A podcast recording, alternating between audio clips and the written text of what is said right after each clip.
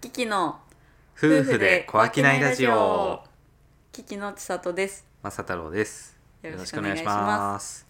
この番組では東京北千住で「キキ千住東の家」という日用品と喫茶の店を営むフリーランス夫婦の私たちがこれからの夫婦の働き方や家族の在り方について話す番組ですはい今日のテーマははい「カミーノ・デ・サンティアゴ」といなんだなん うものについてお話していこうかなと思いまカミーノす知ってますかねうん知ってる人いるかうんなまあまあ最近有名になってきてるうんとも思うんですけど、はいあの言ってしまうと巡礼の旅巡です礼ねうんあのスペイン、まあ、ちょっと今ネットの記事とかを見ながら話してるんですけど、うんスペインの北部の方に、えーサンティアゴ・デ・コンポステーラっていう、あのキリスト教の聖人の遺体があると言われてる、そういう教会がある町があって、うんそこに向けてあの中世の時代から、うんあの巡礼をねスペイン全土とか、あとフランスとか、うんポルトガルとかうんからみんながそこを目指したと。うんでその道を、うんまあ、歩くんですけど、うんあの道を今も巡礼のうん道としてうん残っていてうんそれをあの結構最近だとうんいろんな目的でやる人がいてうんスポーツ感覚でやったりとかはいもちろん宗教的なうん感覚でやったりとか、あの結構自分探しの旅じゃないですけど、うんそういうのを大体あの1ヶ月ちょっとぐらい普通にやるとうんかかってそれは歩くってことですよねそうですとにかくそのスペイン全土をこすうごいよ歩ねいて荒野を越え山を越えみたいな、昔の人も歩いてたっていうことだよねそうそうもちろん馬とか乗らずにどうなん だろうね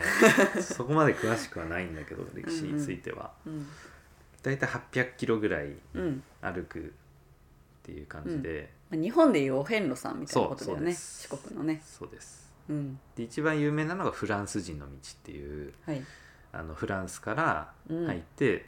えースペインの北部の方をずっと歩くっていう、んすごいなんかね国がまたいじゃうなんてそれやったことないんですけど、うん僕とちいちゃんは、フランス人の道はねう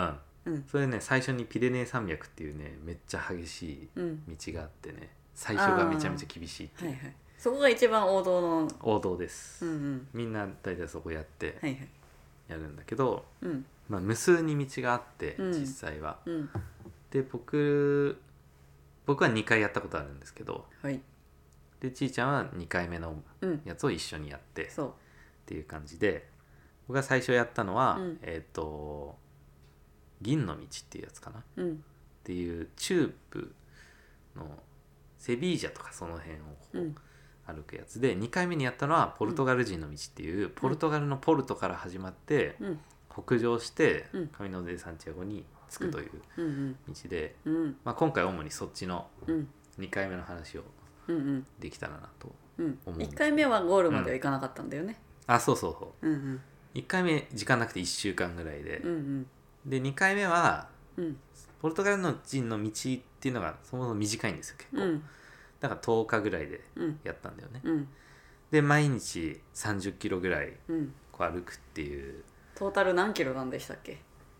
えー、 240キロだったかなそれぐらいだったと思うだから2 0キロから3 0キロぐらいそうだね1日歩くっていううん感じで、でその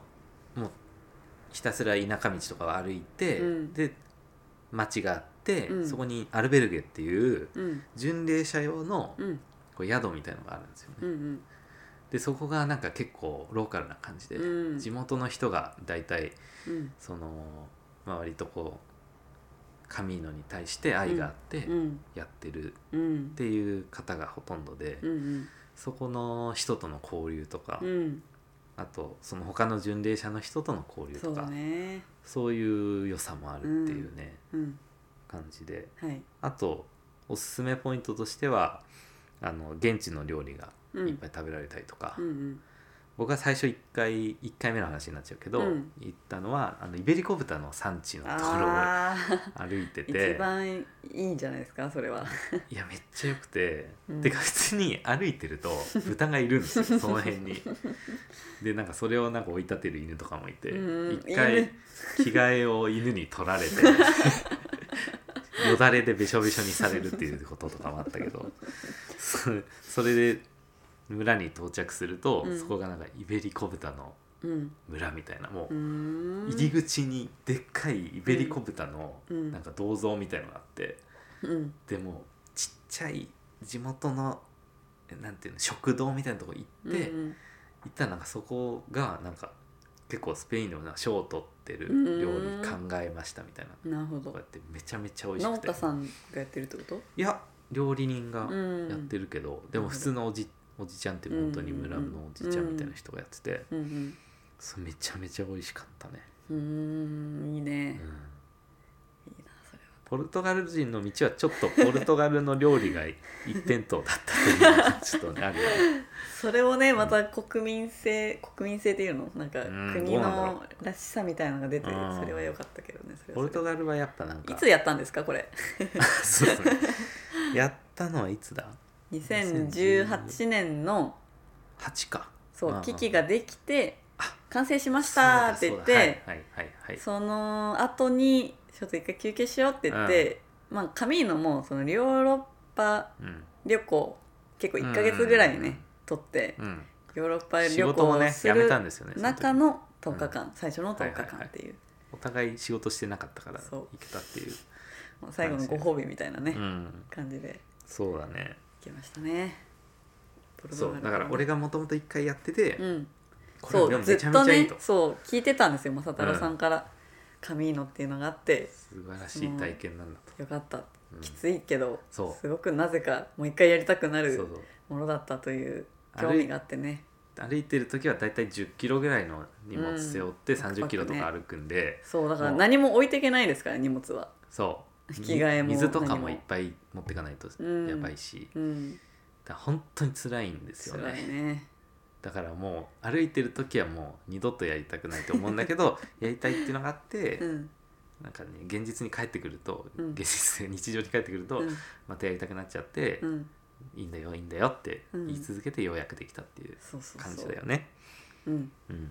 でなんかおすすめポイントとしてはうん他にも、あの結構自分的には、うんなんかヨガやってたりとかもしたんだけど、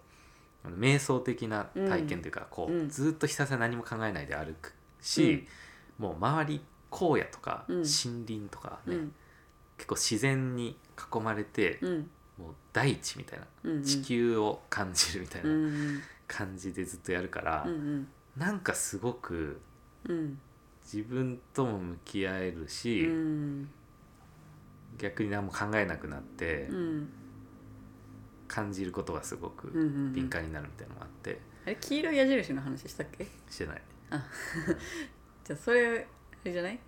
あのなんなんで歩くことに集中できるのかというさああーる意味こう考えなくていいうんからっていうのがあるじゃないですか、まあ一個は辛すぎるからっ ていうあのもうまあひたすら歩くことに集中しないとも うまあまあ本当そうだにね死んじゃうんですよもう、うんうん足も痛いし、うんうん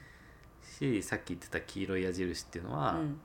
なんか一応地図とかもあるけど、うんあの基本電波入らないところとかもあったりして、でなんか石とかにうんうん岩とかに黄色い矢印が書いてあって、ひたすらその矢印にそうあの従っていくと最後すそごいれよが、ね、あのサンティアゴ・でコンポステーラにつながっているという、そううんだからそれが各いろんな道があるんだけど、うんあらゆるところからその黄色い矢印が伸びてるってことですそうよだねで最後こう集まってくるっていう同ねじところにねあれはちょっと感動すするごいようねん、こんな感じでうんまあポイント的にはそういう感じのうん体験なんですけど、うんどうですかやってみてそうね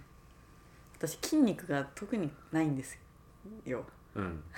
ふにゃふにゃだもん全体的にそうあの体力はあるんですけやばど筋力が本当になくてうんあの気持ち的にはうんもちろん元,、元気というか、うんあの割と辛いこと耐えられるタイプなんでうんう、んあうのんできるんですけど、うんうん筋力が追いつかなくてう、んうんうんとにかくその1 0キロの荷物を背負って、うん坂道とか登んなきゃいけなかったりするのがうんう、んもうなんか肩とか腰とかに重いものが乗っかってるから、うんあのなんてなんて息ができないというか肺が圧迫されて、うんまあ、肩とかでこう息するじゃないですか厳密に言うと、それが上がんないからう、んもう息ができないみたいなうんずっと肺が痛いみたいな,、うんなんかそれがすごい印象に残ってて、うんそういう意味でつらつ辛かったっていう のは辛い思い出あるけど、うんでもやっぱ帰ってきたらあ良かったなという感想になぜかなってるんですよね。なんかうん歩いてる時あんなに辛かったのにってそうなんかただでさえ荷物をなるべく減らさなきゃいけないのに、うんうん私はちょっとどうしてもカメラを持っていたくて、うんカしかメもラって一言眼のっねてもねそうでかいやつ一眼でしかもレンズも持ってっうて、んまあ軽軽いって言ったも言っても500800グラムぐらいはあありそまんすよなにあんだあれレンズとか込みでねすごいねだからそれを肩からかけて、うんうんうんあの山とか登ってたわけなんですけど、うんうんまあでもカメラは持ってってよかったなというふうにはやっぱなってて。うんっていうのもこうだんだんこう歩いていくと本当歩く瞑想でだんだんこうんううん集中してきたりとか、うんいろんなものが感覚的に見えるようになってきて、うんうんなんかそれこそ五感を働かせるじゃないけど、うんうんあの他に考えることがないから、うん自然とこう例えば雨が降った後のうん山の中に入ると、うんすごいなんか天然のヒノキのアロマみたいな匂いがしたりとか、うんね